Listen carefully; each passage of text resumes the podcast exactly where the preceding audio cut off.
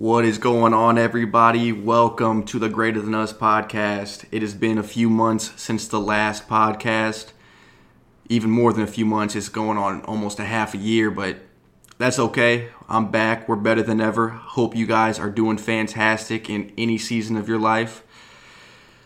You know, winter is finally out of here, and I am extremely happy about that. Grateful for that because nobody dislikes the cold more than me. A lot of us don't like it at all, but man, I'm right right up there with you guys. I, I can't stand it. Spring is finally upon us. Yesterday, March 20th, was actually the first day of spring, so weather is finally starting to turn around. Still a little bit chilly, but at least it's not freezing outside and there's not snow on the ground. So, hope you guys had a fantastic holiday season, great Christmas, great New Year's, and that you're off to a great start with this new year. And that's pretty much going to lead into what this first episode of this new year is going to be about. I started off this new year doing the 75 Hard program created by Andy Frisella. And this episode won't be about 75 Hard as a whole, but it'll be about 75 days that I went with no social media. Yes, that's right. I went 75 days, the first 75 days of this 2021 year with no social media at all. Deleted it off my phone, didn't log in, any of that for 75 days straight.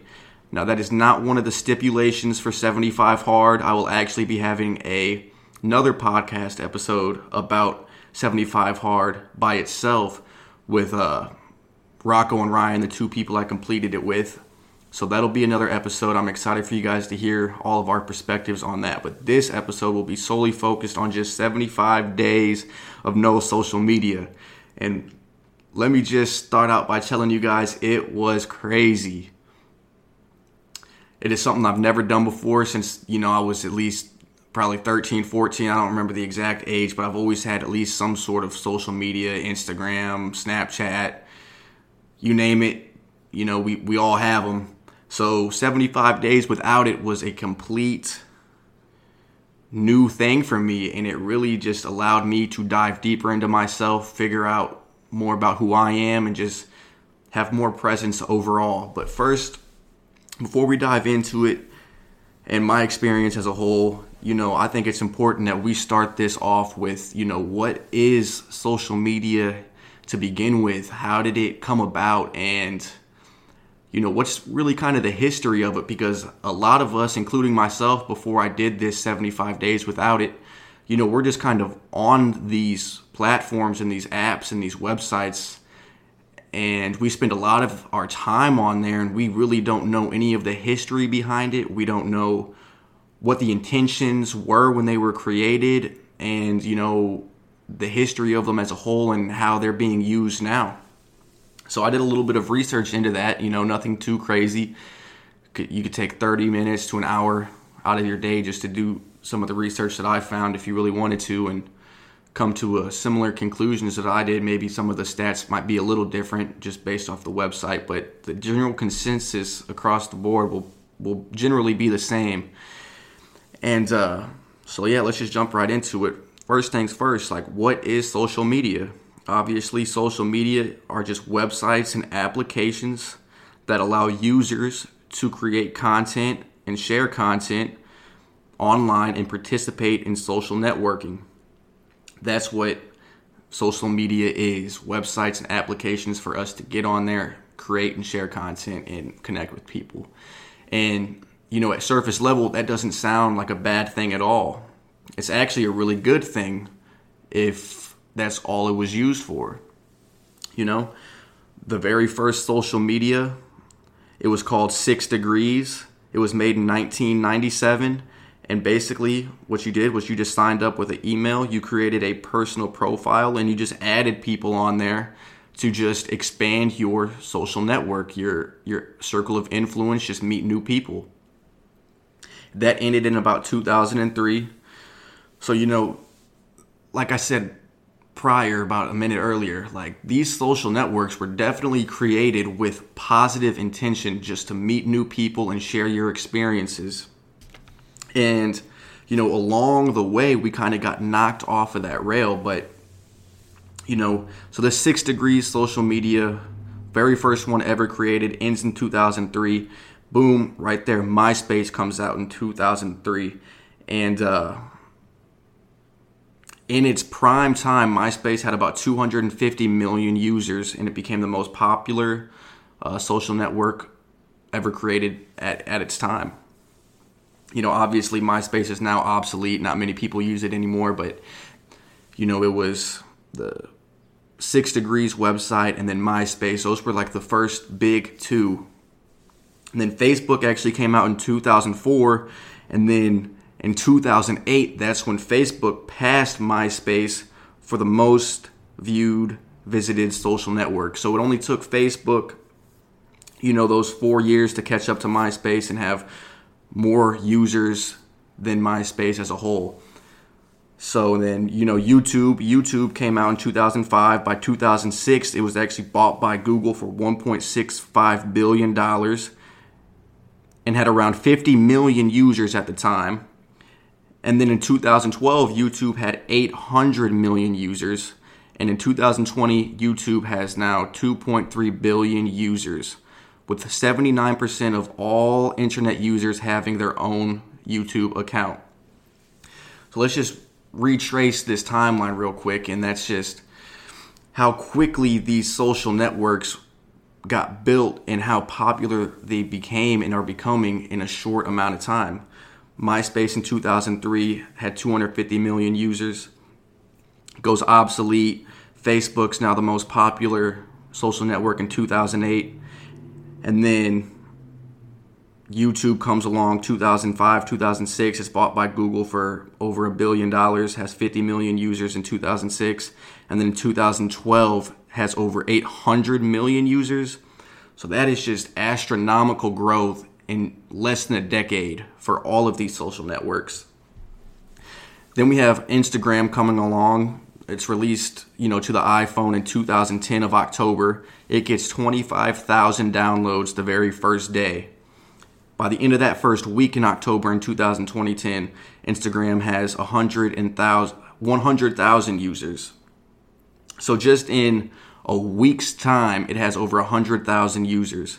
And then after three months, so by the time 2011 rolls around, that new year, it has over 1 million users. So it took Instagram just three to four months to get over a million users. Absolutely insane. And then, you know, shortly after that, in 2012, it's bought by Facebook with 27 million active users. So it took Instagram two years to get to 27 million active users purchased by Facebook. And and then obviously the most recent one that everybody's using now is uh, TikTok, which was created in 2000 2016 and you know that was just in China in 2017 it goes international. So in November of 2018 it had 680 million monthly active users. Then in February of 2021 it got up to 1.1 billion monthly users. So I'm leaving out other social medias like Inst or not Instagram like Twitter and Snapchat Reddit you know there's obviously many more thousands more probably of social networks that I don't even know all of them. But that's that's besides the point. The main point that I'm trying to convey is that these are relatively new creations and they have just absolutely blown up in the last decade, having millions and billions of active monthly users. Now, we've all seen this take place. We are all socially connected using these social media networks and it's just really become a part of our everyday lives. And it sometimes goes just kind of unseen. We all just kind of fell victim to it. Not that it's a bad thing, but it's just something to be aware of. And I won't get too much into the revenue and the amount of money on ads spent into them, but just real quick, in 2020 alone, $151 billion worth of ads were spent on just internet and social media advertising compared to only 107 billion for traditional ads such as TV, radio, newspaper ads. So we have almost a 50 billion dollar difference in the amount of ads spent majority being on internet and social network sites. So the traditional form of advertising and how we reach consumers if you're a company has completely changed. And again, not that that's a bad thing, but it's just something to be aware of. So obviously, as more and more users are getting onto these social networks, more and more companies are going to try and to start promote their products or their services on these networks. So it's just very eye-opening to see the growth and how rapidly it is taking over.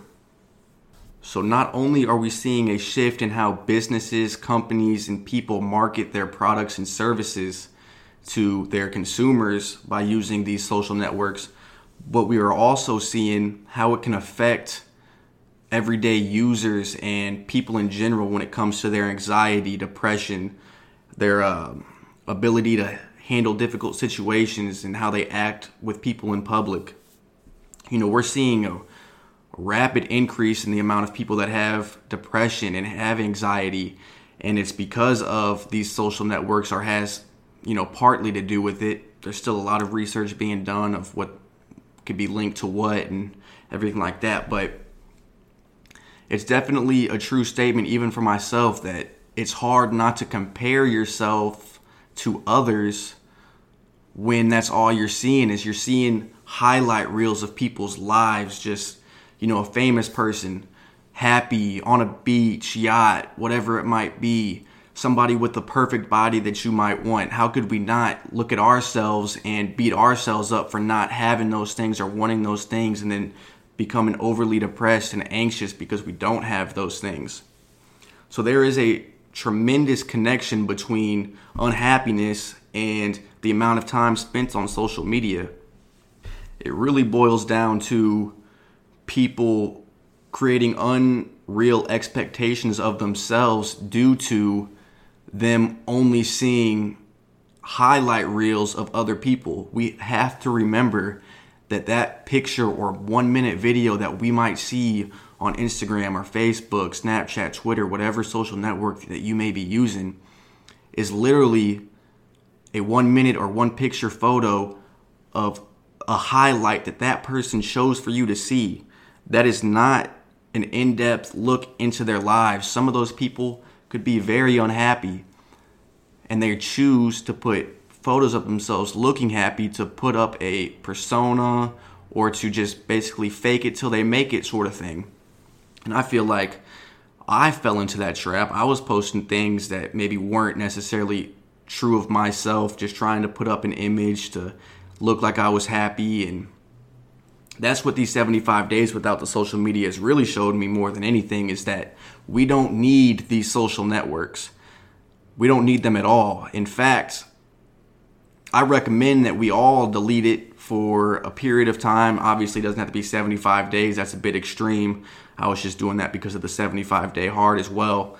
But it really just goes to show that we don't need these platforms. We don't need to be comparing ourselves to other people we don't need to constantly be looking at other people's lives and trying to mimic and mirror theirs. Just because they look happy online doesn't mean that they are happy in real life. A lot of them, yeah, I'm sure that they are happy, but a lot of them maybe not so much. So, what it really comes down to is finding happiness within yourself, posting the things that you want to post, and looking at yourself in the mirror and asking yourself, how can I get better each and every day? not how can I mimic somebody that I'm seeing on social media. One huge thing that I've noticed even after re-downloading them is just how the interface on some of these applications look and are designed. You know, I highly recommend real quick that you, if you haven't already seen, watch The Social Dilemma on Netflix. It really just kind of shows how these social networks are being operated and how addictive they can be and how they're actually designed to be addictive and keep us users on them for as long as possible. And the reason they want you on there as long as possible again is because they have ads running. They're making money the more that we spend on there. They might be free apps, but they get paid every time you click on an ad or every time you buy something off of, you know, somebody who ran an ad for for their company on one of these social networks. And the thing I notice is, especially on like Instagram, I'll just use that one, is I'll scroll through my feed and it'll be filled with people that I don't even follow. At the top, it just says suggested for you based off people you follow or your recent likes, something like that. And that's just mind boggling to me that I'm being shown images and ads of people that I don't even follow just based off of what my previous things were. So, again, go watch The Social Dilemma. It really goes into depth about how it is that these algorithms work for these social networks and how they are designed to keep you online. So that was a big thing that I noticed was again just getting on there and seeing people that I don't even follow and just watching the algorithm at work. You know, it's an endless feed now. It doesn't ever stop. It's it's like TikTok. You get on there and you can just scroll and scroll and scroll and scroll. So if you don't think that these apps aren't designed to keep you on there, then please go watch The Social Dilemma and I guarantee you that your mind will be changed. So obviously, we all know the the bad of social media and earlier I already told you what it was created for for us to share experiences and connect with people online. So it was definitely intended with good intentions, pure intentions, just for us to meet new people and share our experiences. But somewhere along the line, with the rapid growth and the av- and the and the ads, revenue, stuff like that, money being made off of these these social networks came along and kind of twisted the narrative to where now we as consumers are being used more than we're actually using the app and they do it in such a subtle way. They make you stay on there. They show you things that you want to see, that you love to see. So it just goes right under our nose. But please, let's be aware of these things, people. Let's not spend more time on them than we need to be. Let's not compare ourselves to other people and trying to live other people's lives, as I said earlier.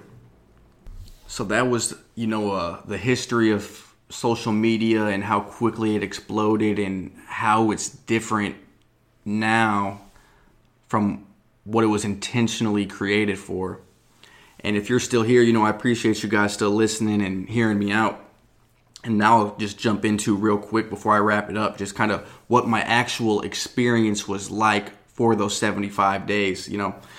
And you know, for the first week, two weeks, even months or so, it was it was very strange, and it just goes to show how much I was relying on it and using it in an everyday basis to the point where I would open up my phone, I would go swipe, you know, to the page where the app usually would be, and I would click on where it used to be. And I would do that several times a day, and it was just like, wow, your app is gone, and your brain is still telling you go find the app, click on it, and view whatever it is. So that right there, it was super alarming to me. It's like, again, so habitual, such a part of my routine to just every day go on there, check it multiple times a day. And it made me uncomfortable. There were several times where I wanted to re download it and just check in, see what people were doing, how people were doing, what people were posting, what people were saying on Twitter, whatever it might have been. But I didn't do it. I didn't budge. And then after about, I would say, a month or so, it just became part of my new normal routine wasn't wanting to check it at all, had no interest in it. People would even text me, ask if I seen this or that, and it's like, nope, don't care. You know, if you wanted to get a hold of me, just call me, text me, FaceTime me, that's fine, absolutely. But there was no way I was getting back on social, and it just, uh, I'm grateful for the experience, but I am glad to be back on there. And the main takeaway that I have is, you know, how I want to start using it now.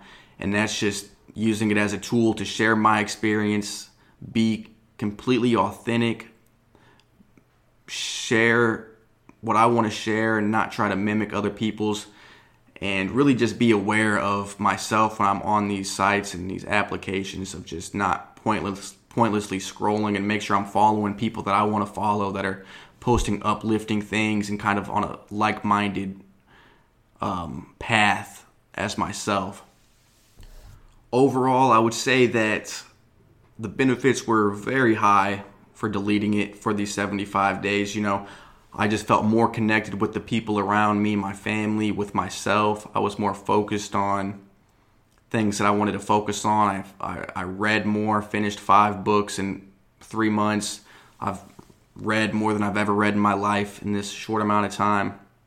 Learned more about myself. I became more physically act- active. I can say I'm in the best physical shape of my life, and I'm just overall generally happier because of the experience. You know, it probably has a lot to do with the 75 hard as a whole as well, but the no social media really played its factor to say the least. And um, so yeah, I, I recommend that you guys at least go a, a weekend without it, or if you want to do a week, maybe even a month if you're feeling extreme. You know, it doesn't have to be 75 days without it, but just separate yourself from it for a while and see, you know, how it positively impacts you and so you can look back at the times on and time off of it and just really be aware of everything that's going on with it. I appreciate you guys listening this far if you've gotten this far. We have more amazing content coming soon. I can't wait to share my experiences with you guys. The 75 Hard is a whole new wisdom that I've been bringing in through these books and just share that with you guys. So, yeah, it's been awesome speaking with you guys again. I'm so glad to finally be back on the mic, releasing content, releasing these podcast episodes. It really, if if you guys get anything from it, that just means the world to me because really it just means the world to me to even be putting stuff like this out you know, I love to do it. I love to share my experience and the things I'm going through just so that we all know that we're not going through this stuff alone. So if you guys get anything from it, you know, that just means even more to me than you guys can even imagine. So thank you again if you made it this far. This is definitely the longest podcast that I have released, a little over 20 minutes. And I really enjoyed being able to break down the stats and stuff this time. So maybe that'll be something that I continue Either way, hope you guys are doing fantastic. Again, like I said at the start, let's keep killing it. Let's keep crushing it. It's 2021, y'all. The time is now. Our time is now to step into our best, truest selves. Tyler Ron reminding you that it's greater than us. See you next time.